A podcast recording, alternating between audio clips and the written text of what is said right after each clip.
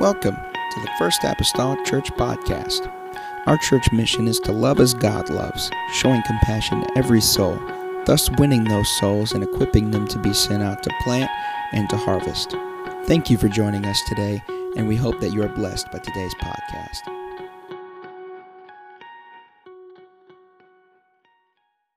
Let's give God a hand clap of praise tonight. We serve an almighty God who is great and greatly to be praised. I was thinking about the, the names that he is referred to Jehovah Jireh, Jehovah Nissi. They would go through all the names, Jehovah Shalom. Whatever need they needed, they would call him by that name. Finally, one of the writers said, You know what? We're going to make it simple. There is no other name. No other name. He's the name that's above every name wherever knees shall bow, wherever tongues shall confess. I'm glad when I need a provider, I don't have to, to think of the name. I say, Jesus. But Jesus, it, it's there. We serve an awesome God. I give honor to your pastor and to your bishop and to your youth pastor tonight.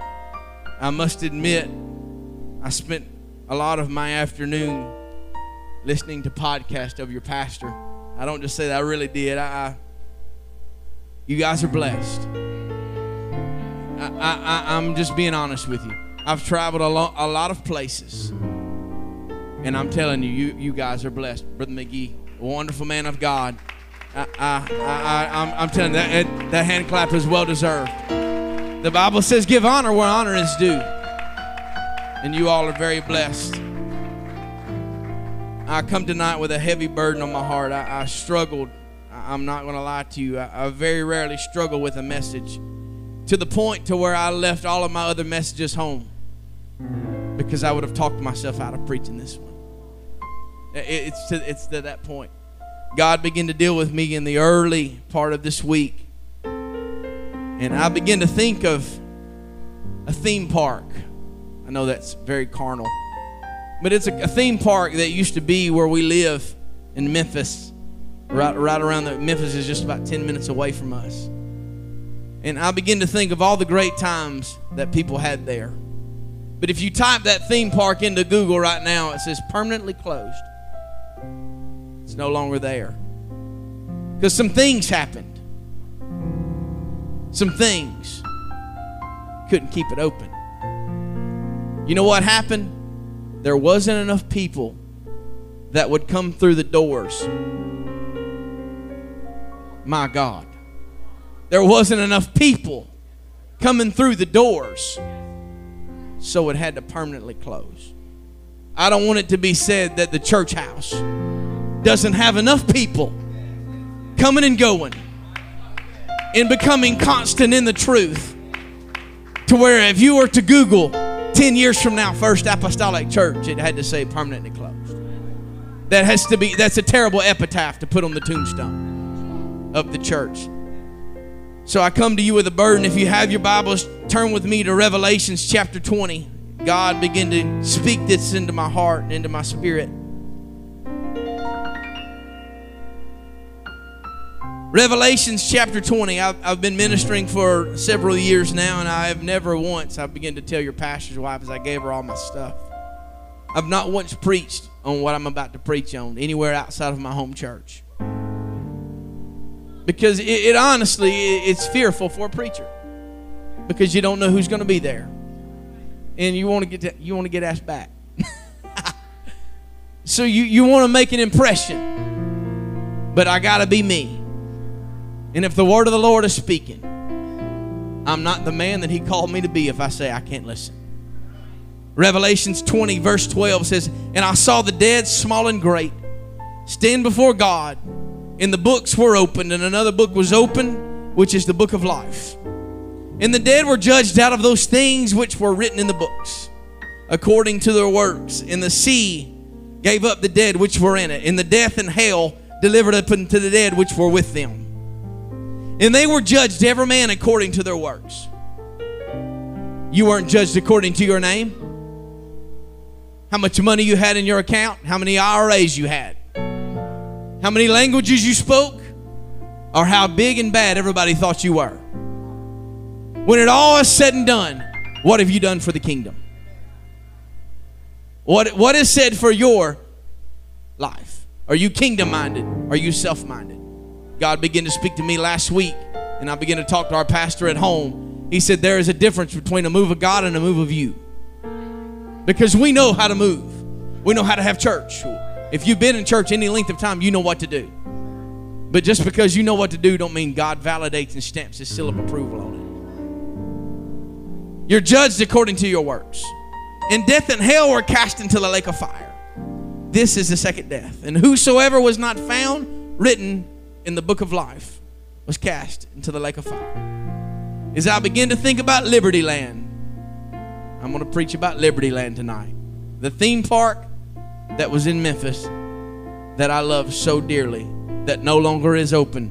I want to preach on the roller coaster to hell. If you have your Bibles, let's put them down and let's give God a hand clap of praise one last time before we're seated. God, we serve an awesome God. God, you're awesome. God, we love you, Jesus. God, speak right now. Uh, you may be seated. God bless you. I truly feel like what God has laid upon my heart for tonight is not preached enough in our churches today. We hear about heaven. Don't get me wrong, I love to hear about heaven. I really do. It's awesome to hear about the walls of jasper and the gates of pearl. The streets of gold. You can, you can preach about streets of gold and you can almost make this entire building get up and run the aisles if you do it long enough. Because everybody likes to hear about how awesome it's going to be when we get to see our Savior one day. We hear about love and mercy of God. And yes, God is love. And yes, His mercy does endure forever. But there comes a point in every young person's life where you have to understand that there is not only just a heaven, but there is a hell as well. There is another place that was not created for you, it was not prepared for you and I. I want us to understand that. I, I talked to somebody before and he said, You know what? I'm destined for hell. I'm telling you, I know where I'm going. I said, It wasn't prepared for you, it was prepared for the devil and his angels. But because of the world that we live in, the temptations that are in this world, the sneakiness of the devil, and the sly sneakiness in the way that he, he presents things to us in such a way that's temptations and tempting for us that sometimes we cannot overcome. Matthew chapter 24, verse 24 tells us, For there shall arise false Christ and false prophets, and they shall show great signs and wonders, insomuch that if it were possible, they shall deceive the very elect. Who are the very elect? The people that you would not think. The people that they've been in this thing their whole life. But I said it last night and I'll say it again. Hell does not have an age restriction on it. It is designed to destroy you and to see you not succeed and see you in there if it can. Said, There will shall arise false Christ and false prophets, and shall show great signs and wonders. And the reason why I believe that is because we like to see things. We're visual people. Humans are visual. We want to see the lame raised and the dead rised up and walk. We want to see those kind of things, the blinded eyes open and the deaf and ears unstopped. We get excited about that, but there comes a point in time to we have to understand the day that we're living in, the closer as the coming of the Lord is, there shall arise false prophets, false Christ, and they're trying to deceive the church. You better have a discerning of spirits to understand and know what's of God and what is not. The Bible says, try the spirits so that you know what's going on in your life and in your spiritual walk. If you think that the devil isn't out to destroy you, young person, if he's brave enough to try to deceive and trick the very elect or even the elder in your church, the person that's been in church their whole life, don't you think for one moment that he won't try and destroy you. John 10 and 10 tells us, The thief cometh not but for to steal and to kill and to destroy. It does not say that he will kill, he will steal and destroy, but it lets you know what he's out to do. It lets you know what his mode of operation is. It lets you know that every morning when he gets up out of his bed in hell, he says, You know what? I've got one job to do, and it's to try to destroy the life of a Christian if I can. The thief that the Bible is talking about here is the devil. He desires to steal your joy. He wants to kill your family. He wants to destroy your future. That's what he's out to do. If he can destroy the future of the church, there will be no future church. Because believe it or not, young people, I know we don't like to go go here, and I know this is probably kind of politically incorrect, but I got to be myself. The elders won't be around forever. They're going to go and meet the reward in heaven, what they've worked their whole life for. The future of the church is the young people. And you better understand, you better get something on the inside of you. You better dig into the word as hard as you can because there comes a moment in time to where you have to get it for yourself. You have to understand what the devil is out to do, what he is trying to do to your life. And once you can realize what he is out to do, you can understand how to dodge the fiery darts of the devil. You can understand truly what the whole armor is of God that you have to put on every day of your life. You can understand what you're supposed to do in your life. I'm so glad that this scripture doesn't end on a sad note. There is not a period in the middle of the sentence, but rather a colon.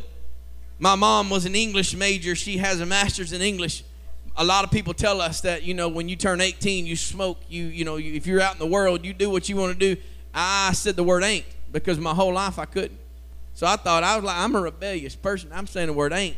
And I would like say all the improper English I could because my whole life my mom would choke me if I tried to because she is a master's in English. And it was so serious. I'm telling you, you don't understand. I, I, I'm still traumatized. But it ends with a colon, as if to say, the statement that follows is so much greater than what was in front of it. Because what follows it is, I have come that ye might have life, and that it might have it more abundantly. So all the while he's trying to steal. I've come to give you life. I've come to kill. I've come to give you life. I've come to oh destruction, whatever. I've come to give you more abundant life. If you can understand that and apply that into your Christian walk with God, you will understand that it doesn't matter what the hell might bring into your life and what destruction they might try to bring into your family. If you can hold on to God and you can dwell into the secret place of the Most High God, you can't abide in the shadow of the Almighty. Ah, we're seeing young people every day struggle with what to do. Do I serve God or do I give in to peer pressure and worship the world? Do I sacrifice my relationship with God for a moment of pleasure? Do I destroy my witness just for a moment of popularity? Because of these things, because of these decisions.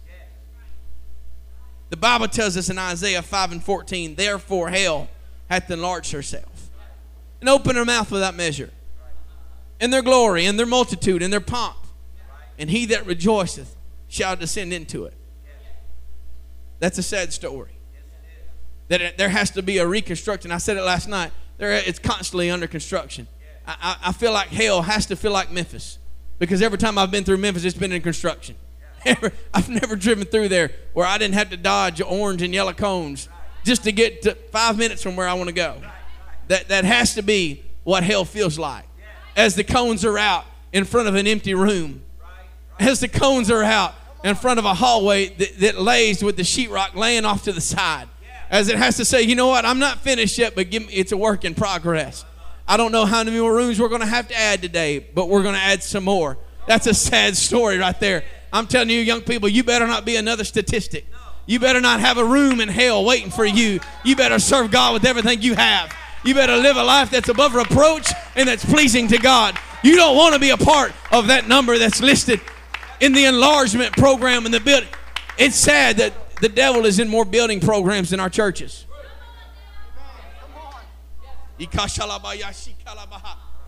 I'm telling you right now, hell should not out building program the church. But every day it's a sad story. They have to. Because more people, they live their life that says, you know what? I'm not pleased with where I'm at. I'm going to get, I, am sorry, uh, Brother Chris, I'm just going to gonna be myself. We, it, it's too far in this thing to get our feelings hurt. It is. It's too far. You know what? Can you believe they said that about me? I'm sorry. A hill far away, the old rugged cross. We got to remember some things. The blood that was shed for you. I don't care what Sister So and so said about me when I stand before God, they won't be nowhere near me. I better have lived a life that's pleasing to God, that's above reproach, that says, you know what? I don't care what my neighbor thinks about me. I better care what the Lord Jesus Christ thinks about me because He is what matters. Oh, He is what matters. The year was 1992.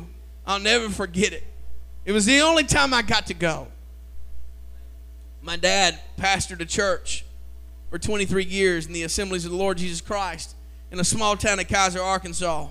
You probably haven't heard of it because if you blinked, you missed it. It was very small. I could tell you the town's close to it, but they wouldn't matter either because they were small too. But I'll never forget it. He, we had five kids living at home. I was the youngest of five children. So when you got money, I never saw it. I was the youngest of five kids. It, I mean, I, I, I, felt great if I got some chicken nuggets from McDonald's because my four other siblings, I pray for them because they were mean. but you see, not everyone knows about Liberty Land, but it was a magical place. The youth group, Brother Chris, I asked him, but he said, "Oh yeah," because he remembered. He that, that also tells your age. but the youth group of my church that my dad pastored had planned a trip to Liberty Land.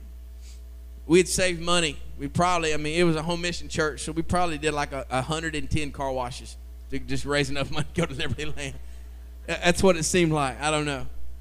But you may have not ever heard about it because permanently it closed in 2005. Six Flags was so far away. But you didn't need to worry about it because you had Liberty Land. The word liberty was in it, so it, you knew you was about to experience freedom. I, I, as a young child, I was misquoting the Bible. Where the Spirit of the Lord is, there's Liberty Land. But I felt so good.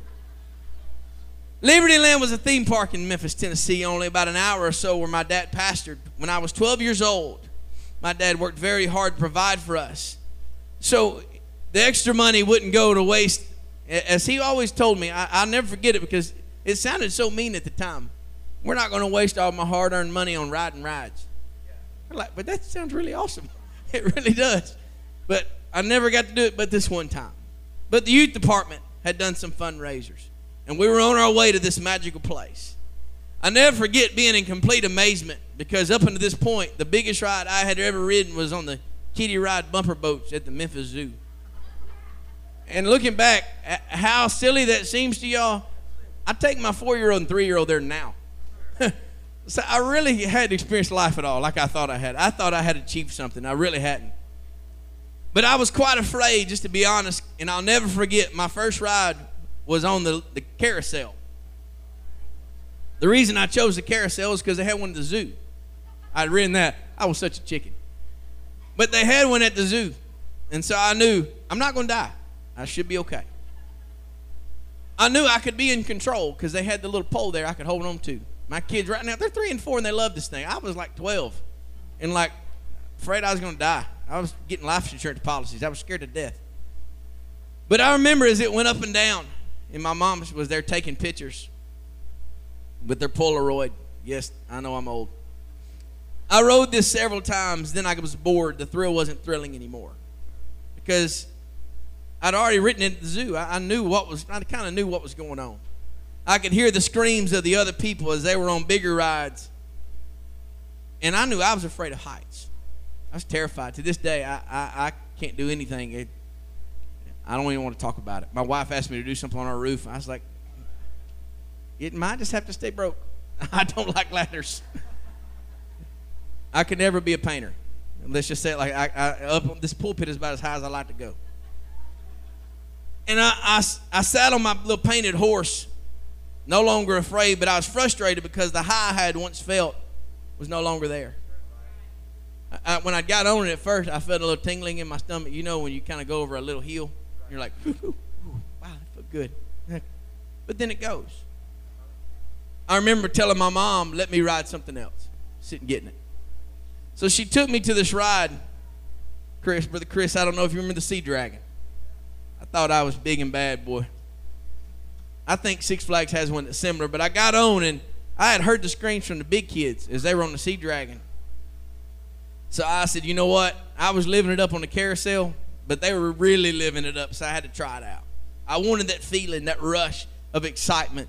The ride began to start on the Sea Dragon of Liberty Land. And I'm going somewhere. I want y'all to follow me. Just stay with me. My heart began to pound. The first time I went up, I remember I lost my breath. I felt a little lightheaded.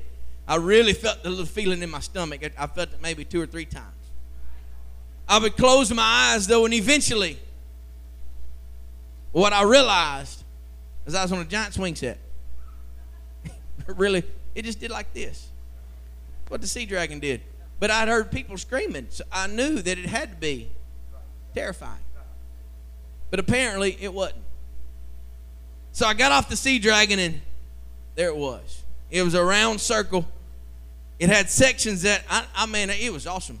It had sections that you could lean back into. It was red. I, I, I was 12, but I still remember it. It was like a big time for me, y'all. I don't know if y'all understand how big this was for me. But it was round, and you could sit back into it and put the chain around you, and you could lean back in this little cage.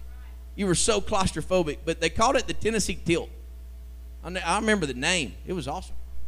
Y'all might have known it was like a tilt-a-whirl or something, but we called it the Tennessee Tilt in Memphis. But I'll never forget, I rode it like nine times straight without that. I did. Yeah, nine times in a row without getting off. You ride it enough, you remember how many times you rode it. It was the greatest rush of my life because somebody that was scared of heights, I was experiencing the feeling, but I was still in control. I was confined in. I was. I knew I wasn't going anywhere. I was okay, and it would carry you like this, and then it would carry you, and then it would go upside down, and but I knew as long as I was in control, I was okay. Ah, my stomach's kind of feeling uneasy just thinking about it. But by the night time, I was bored.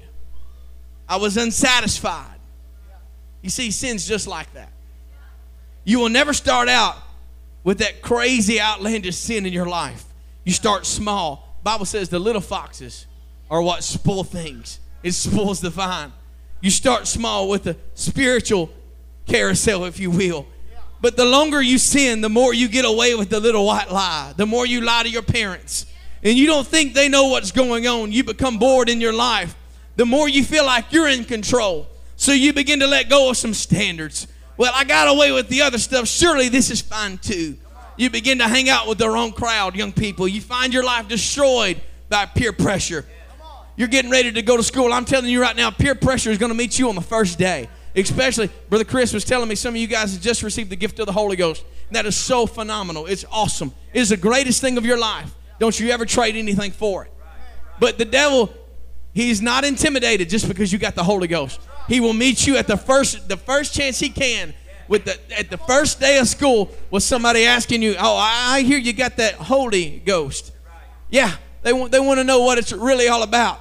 But I'm telling you, the devil is out to destroy, you, but I said it earlier, he has come to give life for your life. You will experience peer pressure. Maybe they will ask you to take your first drink if you're in high school of alcohol or something you said you would never do because when you were on fire for God, or maybe you begin to say words you never dreamed you'd say, but because you can still feel God when you come to the house of God, you feel like you're okay. I've come to tell somebody tonight if you're messing up in your life and living in sin coming to church still feeling God's presence, it does not mean that it's you're okay. It means God's mercy is reaching out to you. God doesn't give you a license to sin, He gives you a way of escape. The Bible never tells you that God wants you to sin. He said, Shall we continue in sin that grace may abound? God forbid. In other words, you better not do it. I do not approve of it. I began to talk to someone the other day, and they go to a church, and it all it does is promote mercy. It does. It, that's that's the charismatic. That's where we're at. If you don't think we're at, just look out there. You don't have to look far. It said, you know what? You can sin anytime you want to because the mercy of God endureth forever.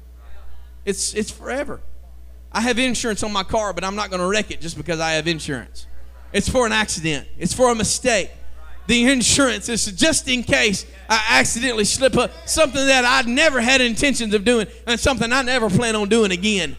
That being the case, that's just how repentance is. You better find you an altar and say, you know what? I'm telling you right now, I messed up. It's okay if you mess up because you do have an advocate with the Father. But when you repent for your sins, you better make a 180 degree turn and go the opposite direction and say, Never again will I go back to that lifestyle.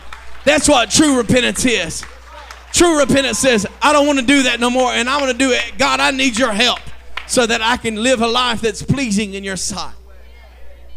The Bible tells us godly sorrow worketh repentance. when you're truly sorry for what you've done in your life. But something about the tilt-a-whirl, as scary as it was, as big as and bad as it was, and amazing as it left me feeling at the beginning, it left me wanting more. I remember like it was yesterday. It was about time for the park to close. It was 8 o'clock. Yeah, I remember. I, I, it was big. I'm, I'm, telling you, this is a big deal for me.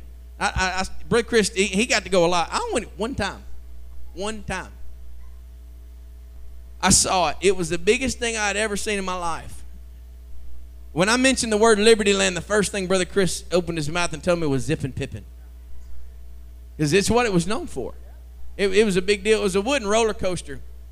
And I'm telling you right now, I saw it, and when I did, about the time I looked up at it, I was holding my mom's hand, but I was a 12 year old chicken like you have never seen.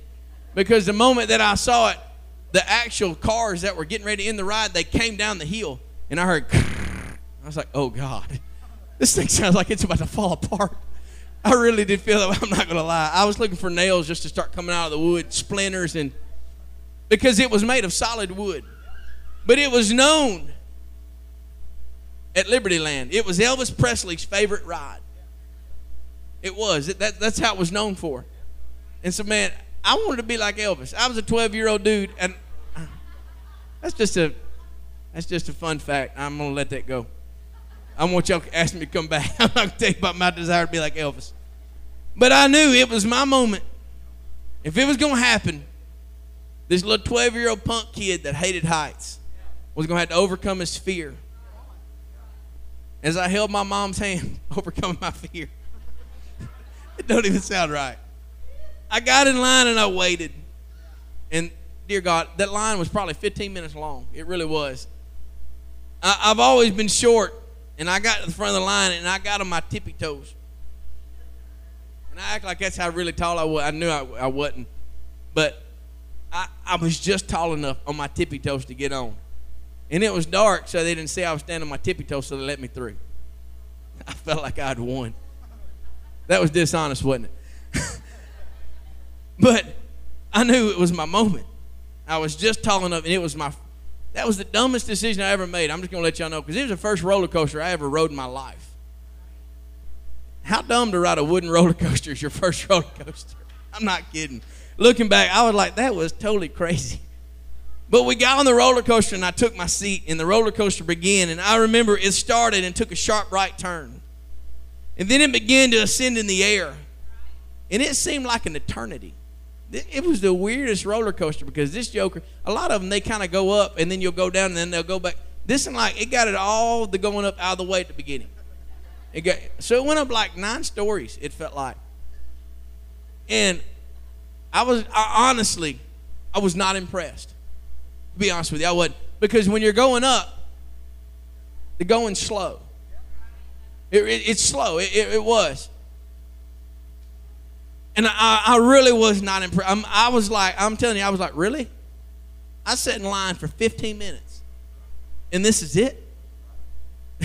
this is the high that I, I mean, people were screaming a while ago. And this is it? You mean to tell me I've wasted all my day just to build up to this, just to let me down? And I didn't know when I said to let me down. That's what I was going to do. We reached the top and it stopped. My dad had always told me an expression when I was younger what goes up must come down. It's simply gravity. The laws of gravity kicked in. And I went down. I closed my eyes and I screamed like a girl. I'm not lying to you. I probably squealed. My sisters weren't, but I was, and I didn't care. I felt like I was dying. I was I was praying through. I was 12, and I was telling God I would never be mean to my sisters again. I, I would never tell a lie. I would act good in church. That was a big deal as a teenager. I would act good in church. I wouldn't chew gum in church. I wouldn't talk. I, anything I could think of. I mean, I was just making prayers up. Whatever, God, if you make me, if you let me live, I'm telling you, I'll listen to my mom. I'll clean my room. I'll do whatever. I mean, I, I almost spoke in tongues, but I didn't because that would have been wrong. But it was too late because I was already on the ride. I was buckled in and I had agreed dishonestly as I was on my tippy toes to be on the 12 year old ride of my life. It seemed like an eternity. I, I, mean, for me to give you the details, and I'm almost 34 now, you know, I really remember this. Until we came through a dark tunnel and the ride was over and it stopped. I felt like I was going, I, I was okay. God, now all those things I said, do I have to keep all of them? Because like I really don't want to clean my room when I get home. I'm just being honest with you. That's what I was really thinking. But I feel like tonight there's somebody under the sound of my voice that has made some mistakes in your life. Some, even though you go to church, you find yourself in a daily struggle. You've gotten comfortable with things in your life. You come to church and then you you do what you want to do in the world. It's called living two lives. And you find yourself in a struggle every day on which life you want to hold on to. Brother Luke St. Clair, he came to our church and he preached a revival for us. He began to tell a story about Paul preaching his message. That was six hours when the man fell asleep. That was a that was a message and a half. If you go for six, I'm not going six hours, y'all. Y'all are okay. But he went for six hours preaching. That must have been he must have been telling some stuff. It had to be good.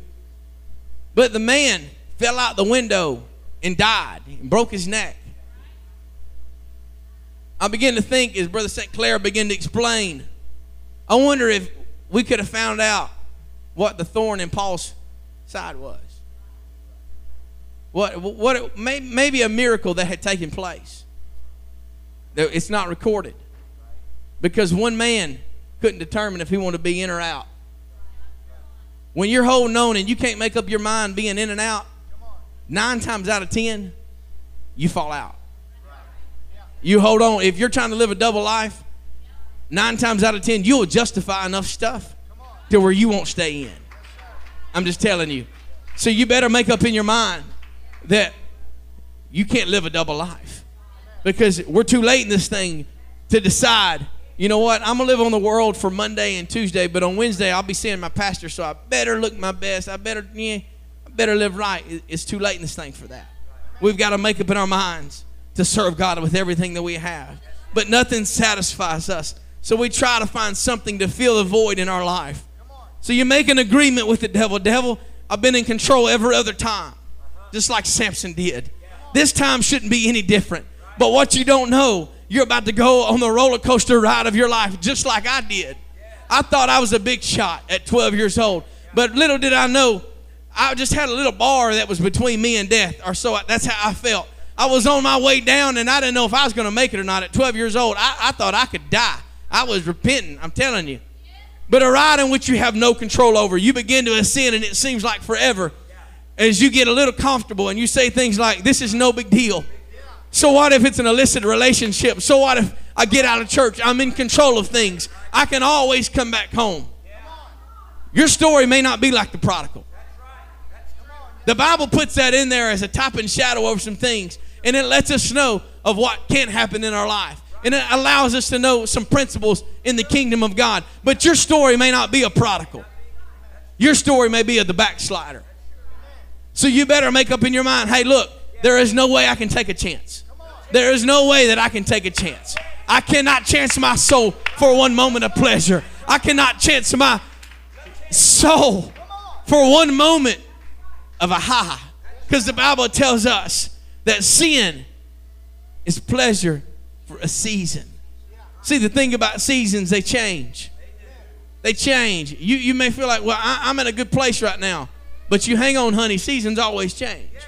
So just when you feel like you're at your best, you better watch out because it may change. So you better make sure that you stay in the church during all the seasons of your life. That way you can hang on whenever it gets bad, whenever it gets good, whenever you have money, whenever you're broke. You better be able to hang on to your relationship with God and say, you know what? Well, no matter what come my way, I will still serve the Lord.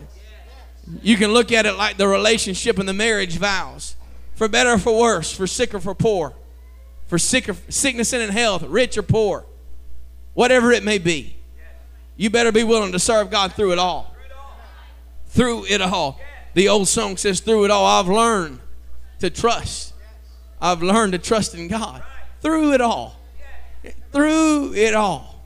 That's everything. I, I wish a young person would understand eh, because you're going to face some lows in your life that you you may actually, and I, I don't know if you understand this, but you may actually consider quitting on God. I, I know that's not politically correct, but that's the truth. But you have to have enough of this right here. Where you know what? When you look in there and you say, you know what? I want to quit. You can reach in there and find a scripture that says, you know what? Though God slay me, yet I'll trust him. You better look into the Word of God and you better, you better know it. Not just have heard about it. Not trust just His words. He's your pastor and He is correct. But you better have a personal relationship with Jesus Christ. That on Monday, when your pastor's not with you, on Thursday, when your youth pastor is not with you, and someone questions you at school and says, Why do you do this? And you can say, Look, the Word of God tells me this, thus and thus, thus and such. This is it. It's the Word because it'll stand forever. When the world crumbles, the Word will stand. What comes up must come down, and you find yourself falling in your relationship with God. You see, the Bible tells us that the pleasures of sin, I just said it while ago, are for a season, just for a short time. Then judgment must happen. There's been times in my life when I was a young child and I thought I was getting away with it. Oh, I, was mean. I'm not going to lie to you. I was mean. And I thought I would get away with it until I got home. And my dad would look at me and say, Son, you thought you got you you thought you did. But see, I know. He would always say, little birdie told. I always want to go bird hunting for that little birdie.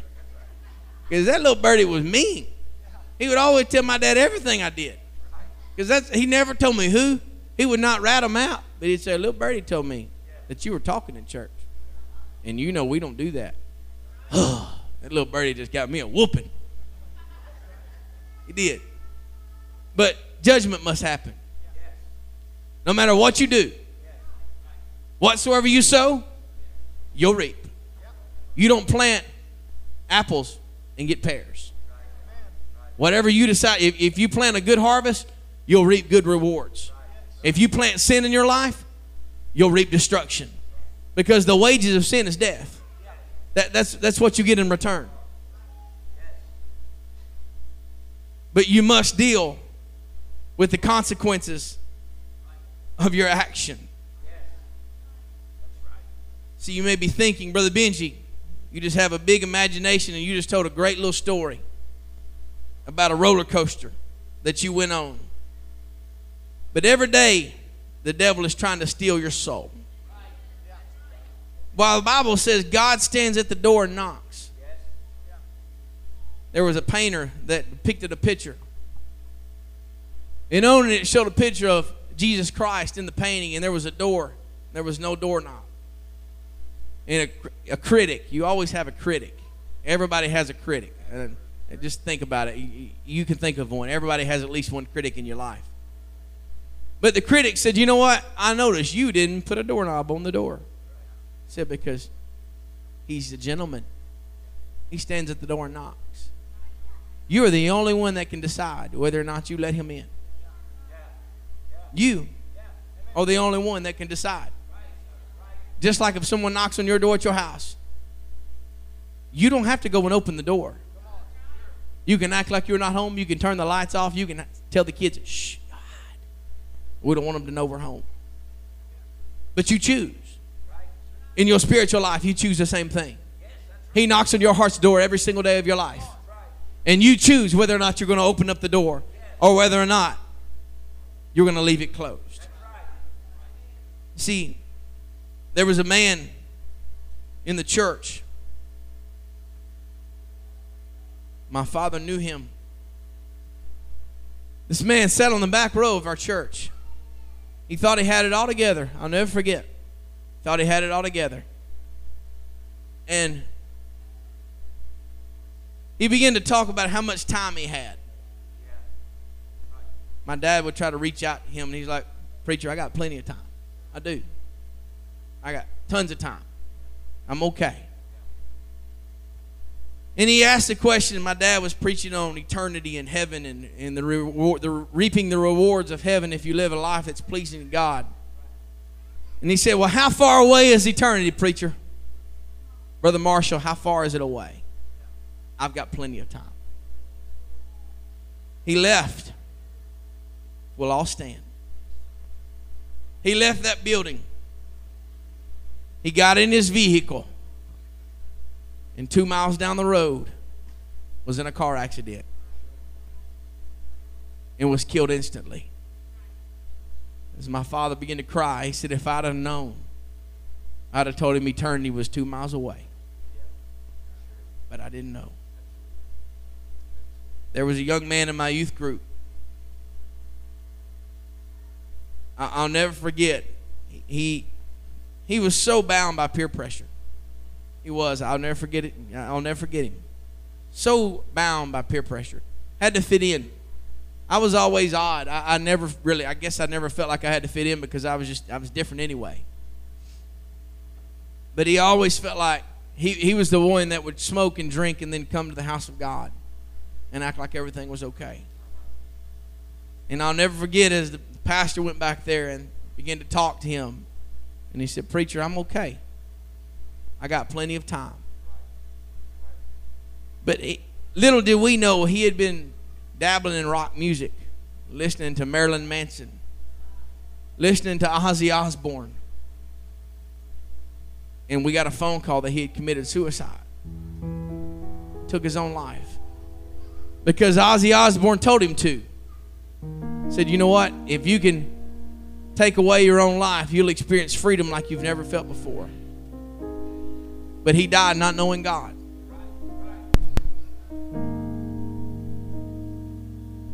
He died not knowing God. So if there's only two places you can go, if you're judging according to the Word of God, I wonder where he went. There was a young man named Dallas Martin. Some of you may know who Dallas Martin is. He's in our, he was in our district, the Mississippi district. He, I was youth president, and he was a big help to me. He always was a young person that he was every youth president's dream, young person as every event I would have, he would say, What can I do? Do I need to get the water? Let me know. Brother Benji, I got your back. I'll be the first one in the altar leading worship. I know you will. And he was at church. He left his guitar, decided to leave and go back and get it, and an 18 wheeler pulled out in front of him and took his life. It dramatically and drastically affected our youth department. One of his two of his best friends are sitting right there. My pastor's daughter, Sister Hannah. They the same age as Dallas, so they always they did everything together. But 4,000 people came to the between the viewing and the funeral. And there was no questions asked of where he went. Because he had lived a life that was pleasing unto God. Without spot or wrinkle. There was no questions asked. So I've come to ask somebody tonight. I want to open up the altar right now. When you have your chance and your time has come to an end, no matter when it is, when someone walks up to your casket, no matter what age you are, what will they say? Will they know or will they say, well, he or she was a good old boy, good old girl? They, they were so sweet. They, they, they, they lived a good life. I don't care if I live a good life, I want to live a holy life. I don't care who I impress here. If I impressed him, I know I've done the right thing. The Bible tells us if you gain the whole world, but in the process, lose your own soul what have you really profited? I want to open up the altar right now. I want every young person in this room to come to. Thank you for listening. If you would like more information about our services and activities, you can find us on Facebook, Instagram, and Twitter with the username FACMC. Again, that's FACMC. Thank you and have a blessed day.